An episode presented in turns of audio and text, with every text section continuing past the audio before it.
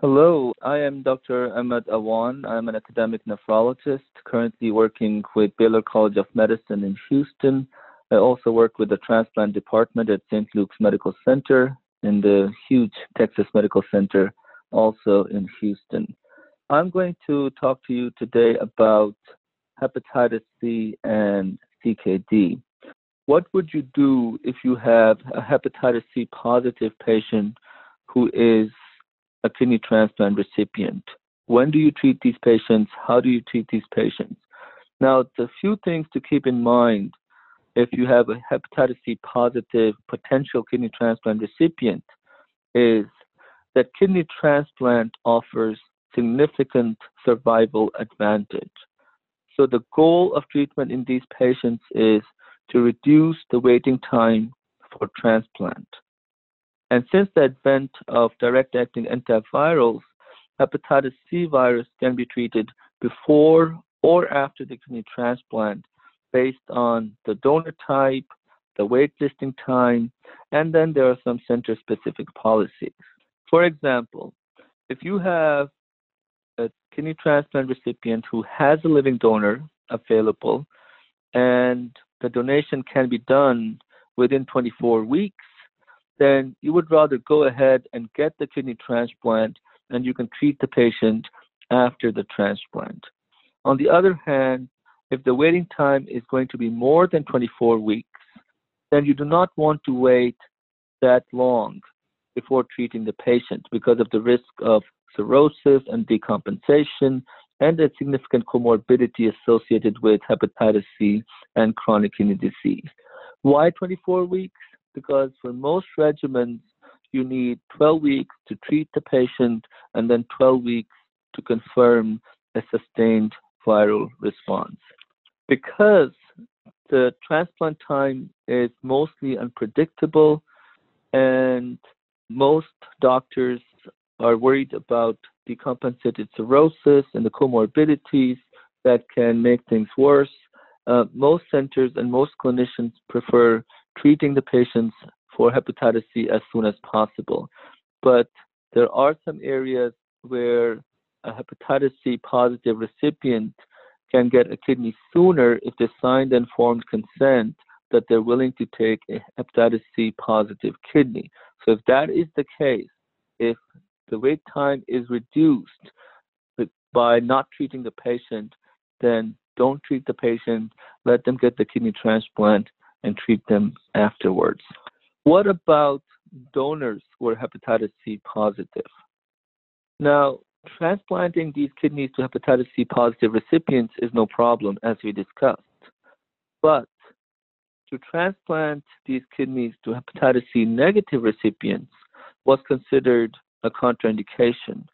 And based on the most recent report by OPTN in 2012, if hepatitis C positive kidneys were given to hepatitis C negative recipients, the outcomes were inferior. But again, since DAAs came on the scene, clinicians have started reconsidering it. And now there are two trials that give us some peace of mind that this is a possibility. We know almost 100,000 people are waitlisted on the kidney transplant list every year, and almost 800 kidneys are discarded because they're HCV positive. So if things can change, we can definitely use these kidneys. And the two trials that I want to mention here, the first one is Thinker 1, which was published in NEJM in 2011.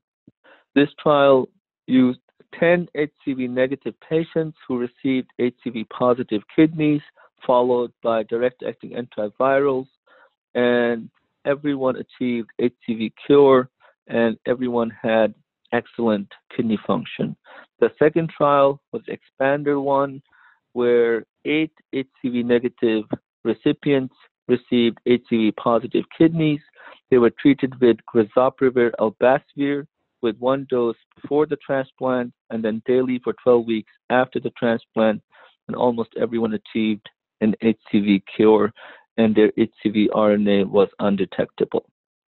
So Thinker 1 and Expander 1 is making us consider the possibility that HCV positive kidneys can be given to HCV negative patients. However, um, this is still not a recommendation by the guideline. This approach is still considered investigational until further trials are available. Now, before we finish, I just want to talk a couple of minutes about the treatment of kidney disease in patients with hepatitis C who develop glomerulonephritis. MPGN is the most common pathology. Membranous nephropathy is also a possibility. If someone with hepatitis C develops hematuria, proteinuria, nephrotic or nephritic syndrome, they must get a kidney biopsy to determine the type of kidney problems. Now, if someone has stable kidney function and have not developed nephrotic syndrome, they can just be treated with direct acting antivirals, and that should take care of the kidney inflammation as well. However, if you have a patient with rapidly declining kidney function and nephrotic syndrome, then rituximab should be used as an immunosuppression. And there are two randomized trials to say that rituximab is as good or maybe even better than cyclophosphamide in these situations. Keep in mind, rituximab has a black box warning. You need to make sure that patient has hepatitis B tested and negative before you treat them with rituximab. Thank you very much for listening. I hope this was helpful. Please let us know what you think. Thank you.